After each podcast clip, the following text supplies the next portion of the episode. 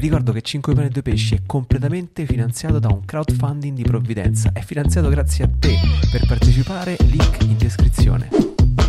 Bentornati amici, bentornati ragazzi, questo è Grateful Monday, il podcast di 5 pane e 2 pesci, io sono Francesco, oggi senza Alessandra, ho preso il furgone, dando un posto fresco qua vicino a casa nostra in Basilicata, ho di fronte a me chilometri e chilometri di campi, il sole delle cicale, posto veramente calmo, tranquillo, bello per poter parlare, per poter riflettere di questa estate.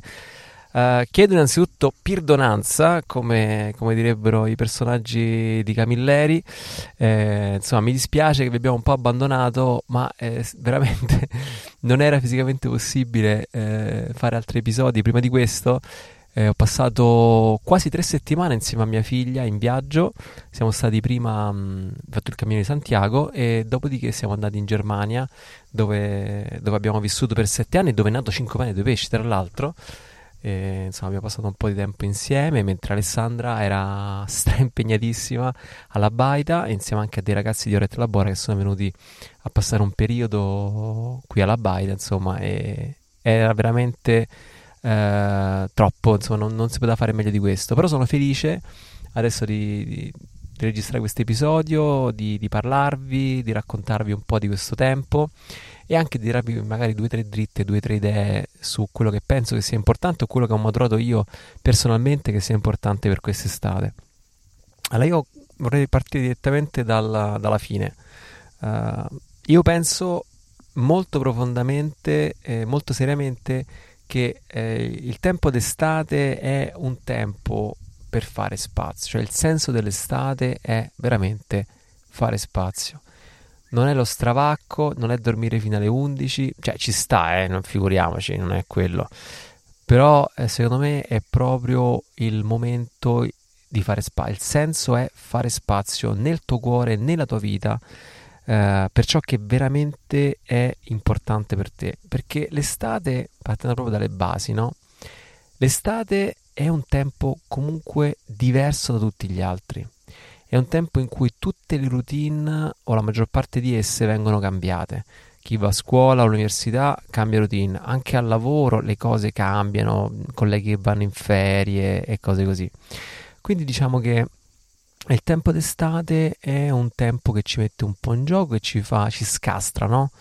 E sapete, le abitudini sono quei meccanismi automatici che noi abbiamo e che ci fanno andare fondamentalmente, ci rendono la, la vita più semplice eh, ma che anche ci incastrano in quelle che sono le nostre abitudini. Eh, che poi se sono addirittura abitudini, abitudini negative, eh, capite che qua il guaio è grosso. Invece l'estate disarciona tutto questo, rimette in gioco quelle che sono le nostre giornate e ci danno un po' l'assist per eh, fermarci e fare spazio. Fare spazio per me vuol dire eh, fondamentalmente questo, cioè riflettere su cosa uh, realmente desideri dalla tua vita. Perché mh, mm, mm, parliamoci francamente, eh, l'anno per tutti quanti, dallo studente al lavoratore, al padre di famiglia, a quello che sia, l'anno è stressante, cioè è caotico, tante cose. Um, chi deve dare gli esami, deve organizzarsi i piani di studio e, e studiare, e dove dà conto ai genitori e poi il fidanzamento, gli amici, e il lavoro, e i figli, e i parenti anziani, e i nonni. Eh, stiamo sempre in un turbine di roba e poi riprendi la palestra e poi riprendi lo sport agonistico e poi fai questo e poi fai questo. Stiamo sempre in mezzo a una bolgia di roba che ehm, ci distrae poi ne parliamo poi dei cellulari, sapete che qua sfondate una porta aperta e il cellulare proprio è la porta principale per la distrazione e non prendere in mano le cose importanti della nostra vita, proprio è, fatta, è lo strumento proprio fatto apposta sembra. Vabbè, mm, quello che voglio dire è che invece nell'estate abbiamo l'opportunità di fermarci in tutta questa roba da fare che ci sta delle nostre responsabilità o delle responsabilità che ci siamo buttati noi addosso, che magari potremmo pure fare a meno di avercelo addosso. Eh, e questo tempo mettere in pausa un po' tutto questo e rivalutare, un po' come il navigatore quando sbagli strada, no? Recalculating, ecco. È il momento un po' di ricalcolare quella che è la nostra priorità, ricalcolare un po' quello che per noi veramente è importante. Uh, può essere da un punto di vista di traguardi che si vogliono raggiungere o di direzioni che si vogliono prendere o di relazioni che si vogliono mantenere oppure no. Um, è necessario creare uno spazio per poter valutare cose grosse e importanti come queste. Non si può fare mentre uno sta incasinato sulla metro per andare al lavoro tutti i giorni. Non, non è quello il luogo adatto. È necessario avere uno spazio di silenzio e l'estate dà questa occasione.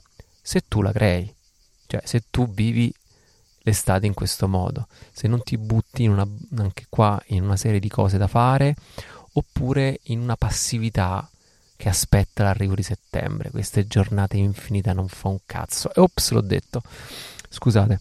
Ehm, no, un, fare spazio non vuol dire semplicemente non fare niente, ma vuol dire in qualche maniera fermarsi e lasciare che la polvere si posi. Avete presente quando scuotete qualche cosa, fate un intruglio e scuotete e poi aspettate che si, si crea la posa, no? È la stessa cosa. Um, ecco, è, mm, vi accennavo prima del discorso delle abitudini, mm, perché uh, appunto sono de- dei piloti automatici che abbiamo dentro di noi che sono molto difficili da disinnescare. Ma una volta che cambiamo la struttura della nostra giornata, è anche l'opportunità per creare invece nuove abitudini che in qualche maniera riflettono di più quello, la direzione che vogliamo dare alla nostra vita. Quindi qua sta appunto, mh, molti pensano che l'estate possa essere un tempo un po' passivo, invece anzi al contrario penso che è un tempo in cui uno si può dare veramente da fare, ma non in quella corsa sul posto da, da Topolini che girano la ruota, ma piuttosto quello di uh, darsi lo spazio per progetti più ampi. Uh, appunto come può essere le, una nuova direzione della propria vita o um, diciamo il cominciare a costruire dei pilastri mancanti che invece pensiamo possano essere fondamentali per ciò che vogliamo realizzare. Uh, e quindi da qui l'opportunità di anche di aprirsi a nuove abitudini uh, che possono essere più costruttive, più utili per uh, ciò che vuoi vivere. Una, una, su tutti proprio la preghiera quotidiana ehm, diciamo sempre che non abbiamo tempo, non abbiamo tempo per pregare, cosa che tra l'altro non è proprio vera, eh, ma facciamo fatica a entrare nell'automatismo del pregare quotidianamente. Ecco, l'estate può essere invece quel luogo, può essere quel, quel tempo in cui inserisci, che ne so, la messa quotidiana. Eh, quanto è bella andare a messa alle 7 di sera, quando incomincia a fare fresco e concludi la tua giornata, prima appunto della serata, la concludi con la messa. Quanto è bello, quanto è bello andare la mattina presto se c'hai questa opportunità. Da noi la mattina presto non c'è la messa, ad esempio, ma se c'è questa opportunità, quanto è bello iniziare la giornata in questo modo. Oppure quanto è bello viversi le prime ore fresche della giornata in meditazione, non in cose esoteriche, sciocche, ma proprio, non so, contemplando la bellezza del Signore, eh, pregando le lodi, eh, facendo il rosario, rimanendo semplicemente in silenzio recitando la preghiera del cuore.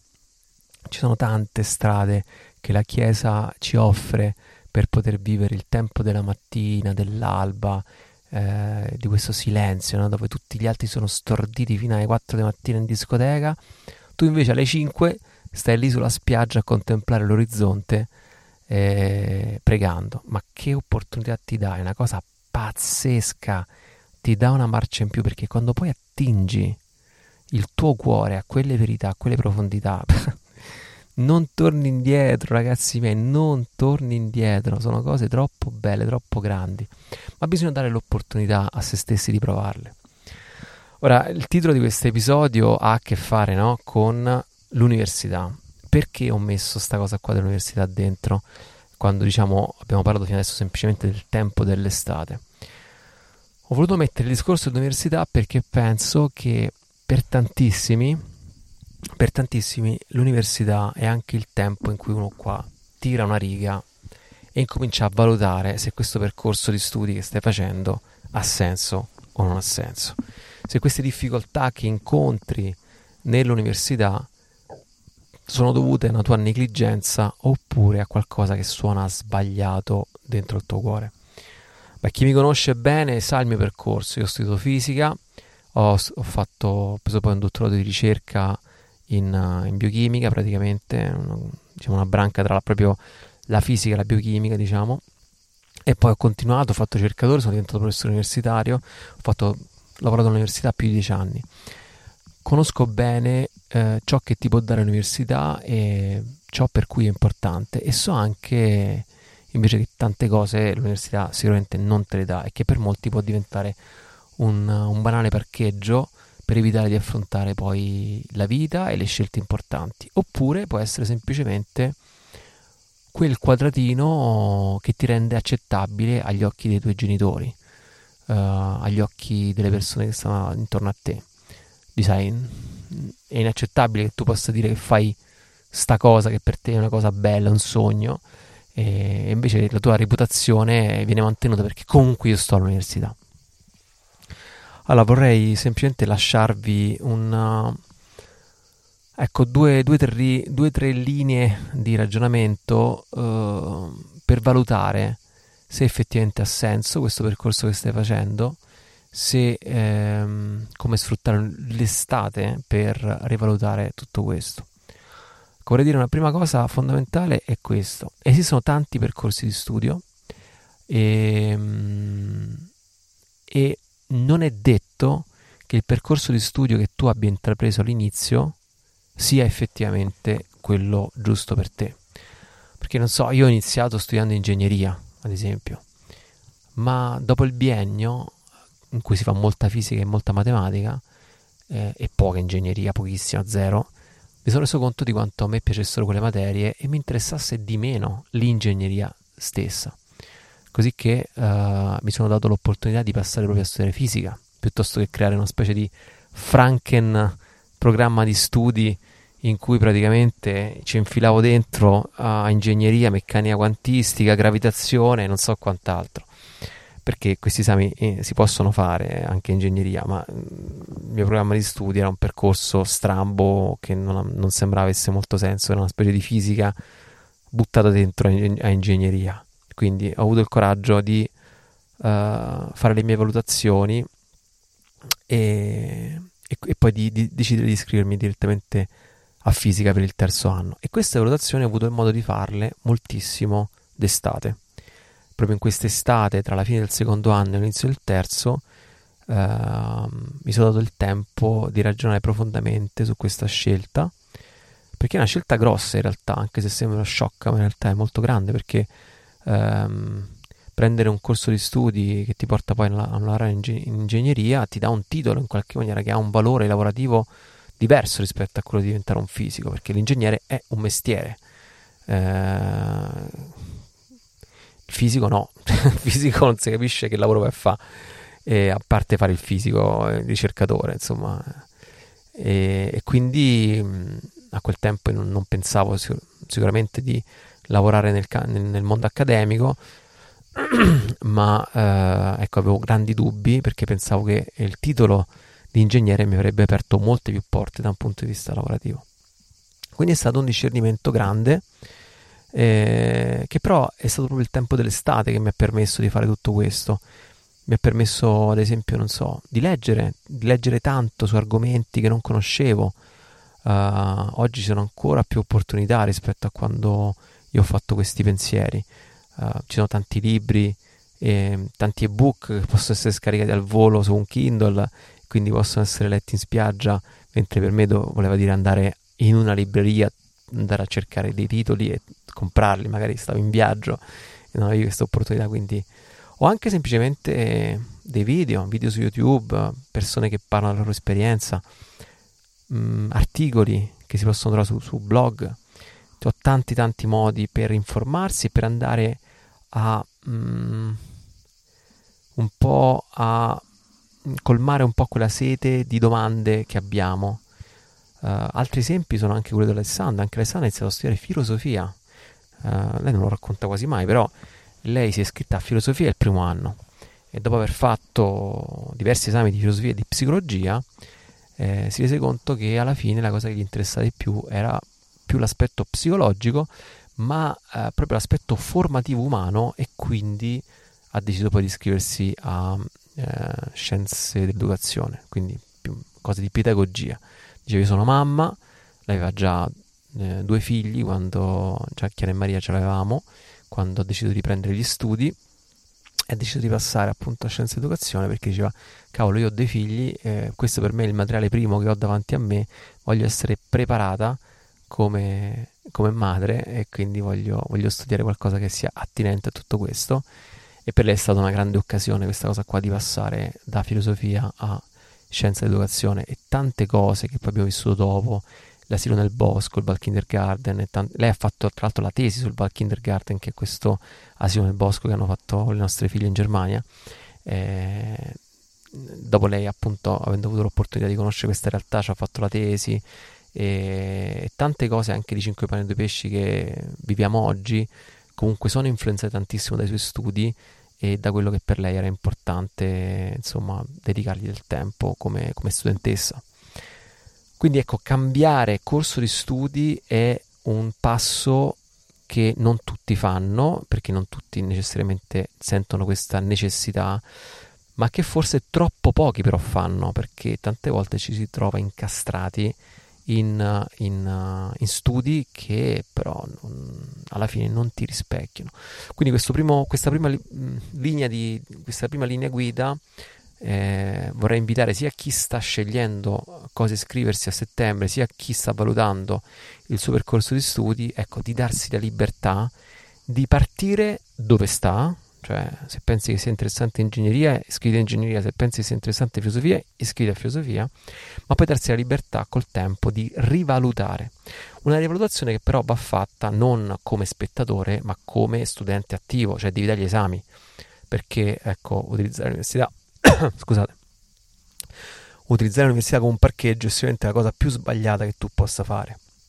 Non è questo luogo dove stiamo lì a discutere e a parlare di grandi ideali, di grandi idee, ma è il luogo in cui tu studi, fai gli esami e vai avanti. Questo è il modo per capire veramente eh, se lo, la strada intrapresa è quella più fruttuosa per la tua vita. Ecco, quindi questo qua è il primo punto, eh, linea guida fondamentale.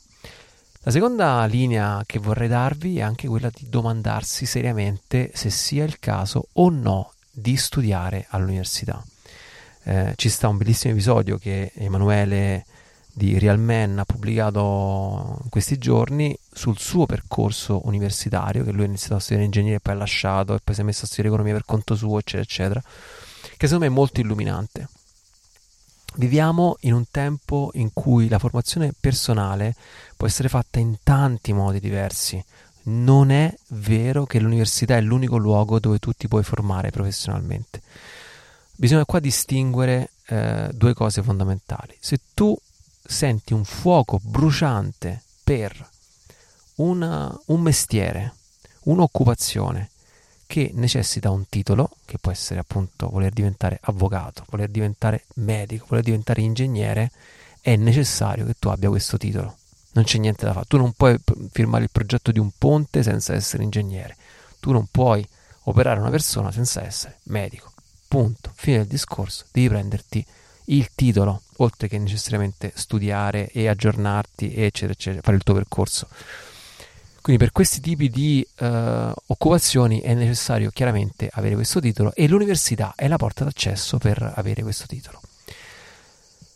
Ma uh, se non senti un fuoco bruciante per un certo argomento, come poteva essere per me la fisica, la fisica è una disciplina che è tramandata da persone, è un, una disciplina così complessa, così difficile, come forse anche un po' la filosofia, che um, studiare fisica da autodidatta lo puoi fare, ma non arriverai mai, non ti verrà mai comunicata quella scienza uh, come ti viene comunicata da chi la vive, cioè da un professore.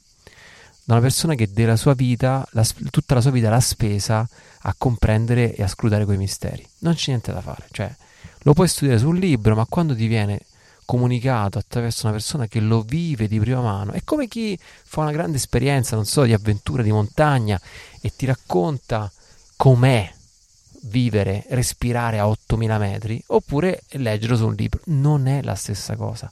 I consigli che ti vengono dati, l'esperienza che ti viene passata, passata di prima mano non è la stessa di quella che tu puoi acquisire su un libro. Quindi se tu senti un fuoco bruciante per la fisica, per la filosofia o per un'altra materia che io non so, guarda, assolutamente datti questa opportunità di frequentare l'università, ma spenditi fino in fondo. No, appunto, ti ripeto, non usarla come un parcheggio, non è un luogo in cui uno pensa guardando l'infinito, è un luogo dove uno segue le lezioni, studia sui libri e fa gli esami e va avanti. Questo è sicuramente la prima cosa che ti voglio dire. Uh, però se tu hai un interesse per alcune materie, come può essere l'economia, come possono essere altre cose, um, non è detto che l'università sia, sia il modo più spedito più efficace di ottenere quelle conoscenze. Assolutamente non è così tantissime persone di valore eh, hanno veramente aperto nuove strade, anche tecnologiche, non so, penso addirittura a, a Steve Jobs, per esempio. Steve Jobs non era laureato, lui non aveva fatto l'università, ma quello che contava era il suo interesse, la sua intuizione, la sua capacità ehm, di gestione, e tutte queste cose qua erano un, qualcosa che gli bruciava dentro e non era l'università, l'università non gli avrebbe dato questi strumenti. Uh, quindi tante volte l'università può essere invece il luogo dove tutte queste intuizioni belle che uno ha a 20 anni vengono spente. E questo non è una cosa bella, perché l'università può anche incasellarti in tutta una serie di percorsi e di ragionamenti che distruggono quella, quella innovazione creativa che tu porti nel cuore. Questo per dire un esempio. Eh. Oppure se non senti il fuoco sacro per questa materia che stai studiando, ma è inutile che ti prendi il titolo d'avvocato e da, insomma, laureato in legge. Che ce fai se tu tanto l'avvocato non lo vuoi fare? Non è vero che tanto almeno c'è il pezzo di carta per andare avanti, ma tu veramente vuoi incasellare la tua, la tua vita dentro un, cor- un, concorso statale che così lo passi perché c'è un pezzo di carta in più? Non lo so se è questo che vuoi fare nella vita, forse c'è di meglio per te, ecco. Uh, ognuno è libero di prendere le proprie strade e di gestire il proprio tempo e la propria vita come desidera ma io non credo a queste, a queste sicurezze, ecco che poi secondo me non so sicurezze manco per niente. Per quanto riguarda il terzo ragionamento, una cosa importante secondo me per l'università, soprattutto per chi sta scegliendo cosa deve studiare, è questo. Mi ricordo che uh, al tempo che io stavo, mi volevo iscrivere in ingegneria, appunto avevo fatto il quinto superiore e quindi stavo valutando cosa studiare, ecco io partivo da un background molto svantaggioso. Io ero mh, mm, tremendo al liceo, ero proprio scarsissimo, non sono stato mai bocciato, ma veramente ho sempre passato l'anno per rotto da cuffia, come si dice a Roma, cioè veramente mh, mm, con, sempre quel rigagnolo di sudore sulla, sulla fronte per non farmi rimandare, per, per non venire bocciato, eccetera, eccetera. Mai, sono, mai ho eccelso in nessuna materia. Um, il mio cuore era tutto per lo sport, uh, facevo ciclismo agonistico e eh, pensavo che eh, avrei continuato questa strada eh, possibilmente coronando il sogno di diventare appunto un ciclista professionista. Non so che cosa sia successo, però tra l'estate, appunto, l'estate sempre che ritorna, questo luogo in cui fai spazio, tra l'estate e, um, e l'estate tra il quarto, quarto superiore e il quinto superiore, dentro nel mio cuore è nato un disinteresse nei confronti dello sport. Cioè mi sono detto, ma io veramente tutta la vita voglio fare sta cosa? O meglio, io nel massimo che mi vada bene, fino a 35 anni, posso fare eh, il ciclista, che nei, nei, nei miei occhi da diciottenne, 35 anni mi sembrava una cosa lontanissima e molto vaga, cioè un, un'età proprio uh, quasi, capito, così, pre- queste, è un'era proprio, una cosa lontanissima, uh, una specie di paleozoico della mia vita, del futuro, cioè una cosa proprio che informe e lontanissima, in realtà arriva subito. Um, ma dicevo, veramente voglio fare queste cose fino a 35 anni se mi va bene, e poi che faccio? Poi che cosa mi rimane nella mia vita? Fino a 35 anni eh, andare in bicicletta 8 ore al giorno, sparire da casa per mesi interi quando fai i grandi giri, il Tour de France, il Giro d'Italia, eh, stai sempre in giro a fare tutte le domeniche, stai sempre lontano dalla famiglia per poi trovarti a 35 anni con che cosa in mano esattamente?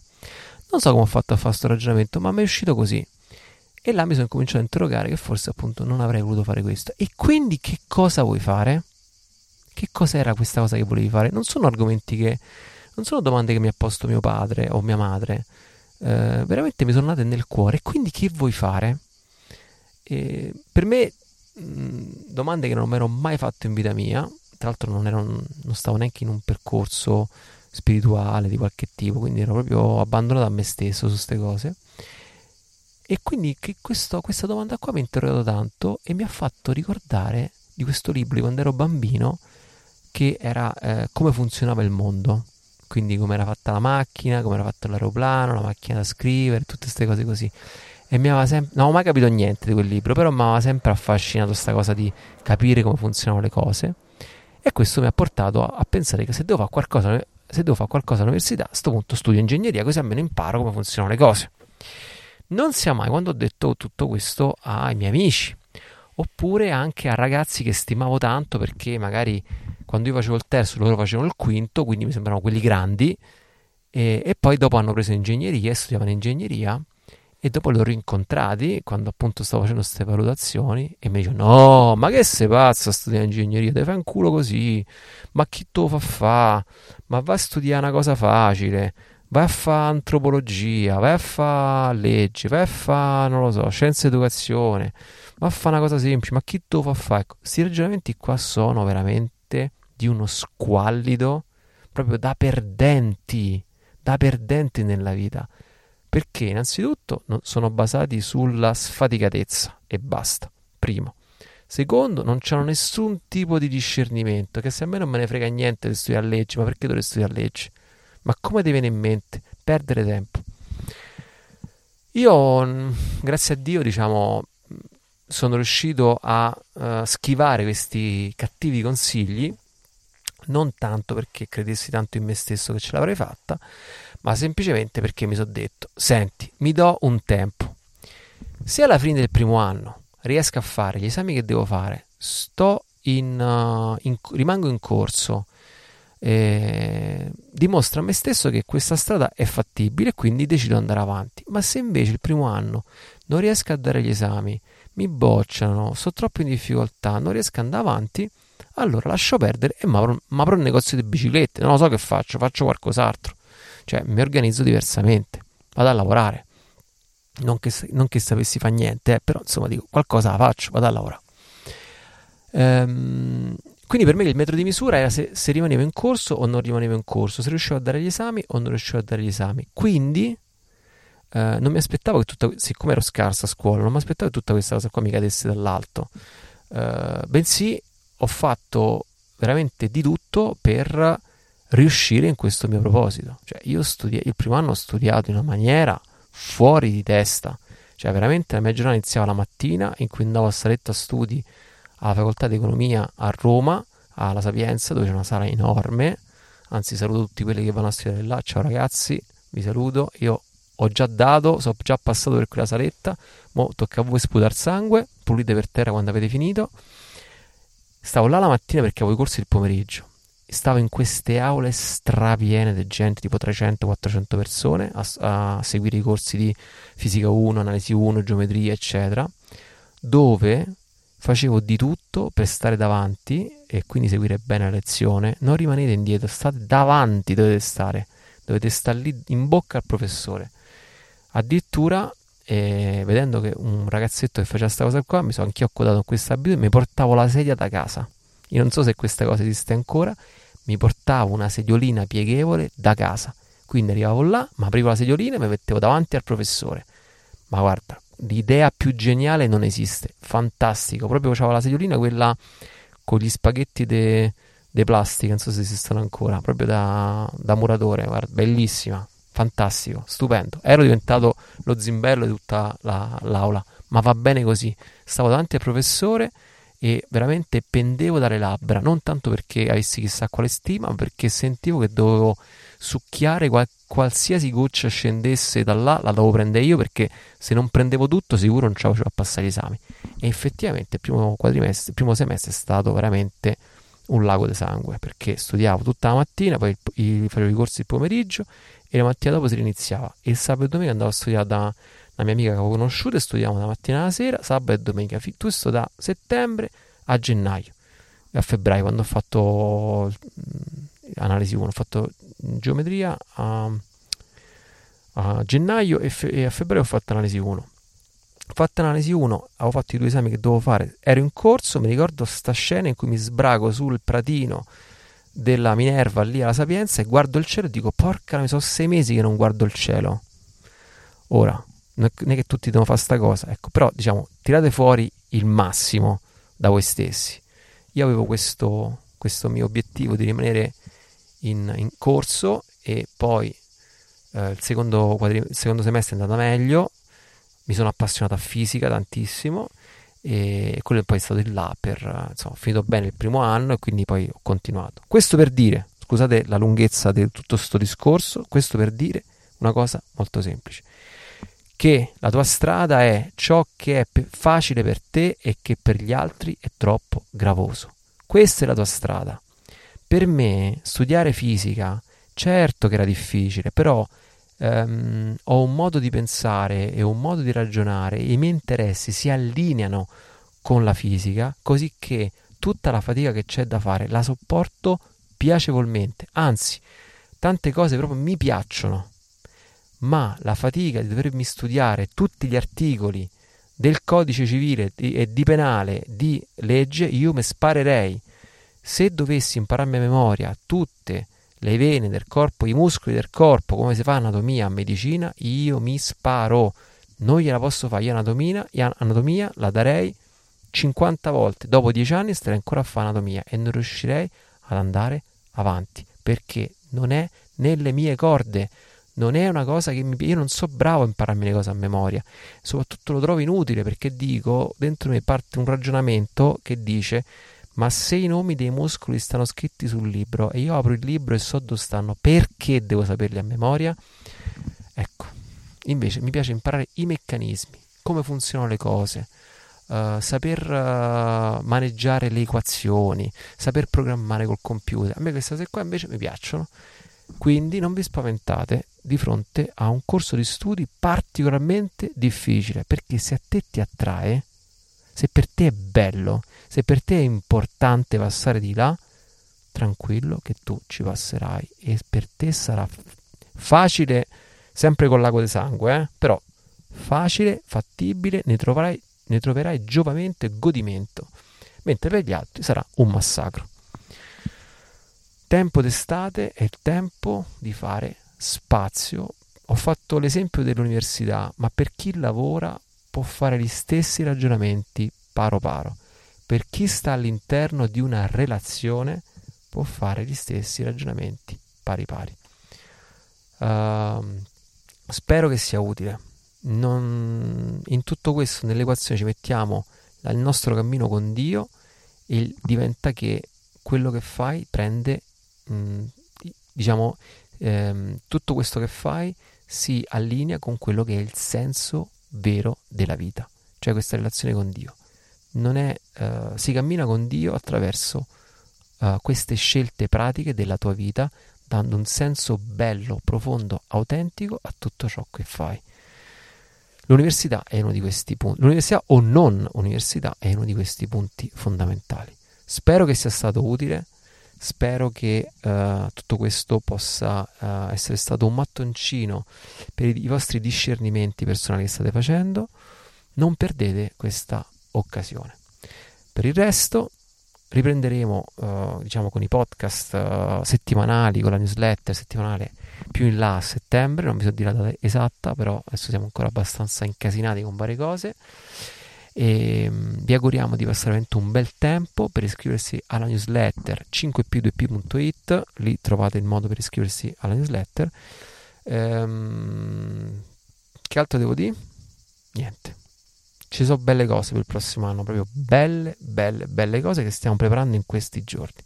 Quindi abbiate fiducia, pregate per noi, noi preghiamo per tutti i ragazzi che stanno in cammino. Un abbraccio forte, vi vogliamo bene anche a nome di Alessandra, grazie di essere stati qua con noi, di aver speso il vostro tempo in questa maniera e anche saluto tutti i padri di famiglia, le madri di famiglia che continuano ad ascoltare 5 pane e 2 pesci, e single, fidanzati, qualsiasi cosa. Vi vogliamo bene. Buon cammino a tutti e buona estate.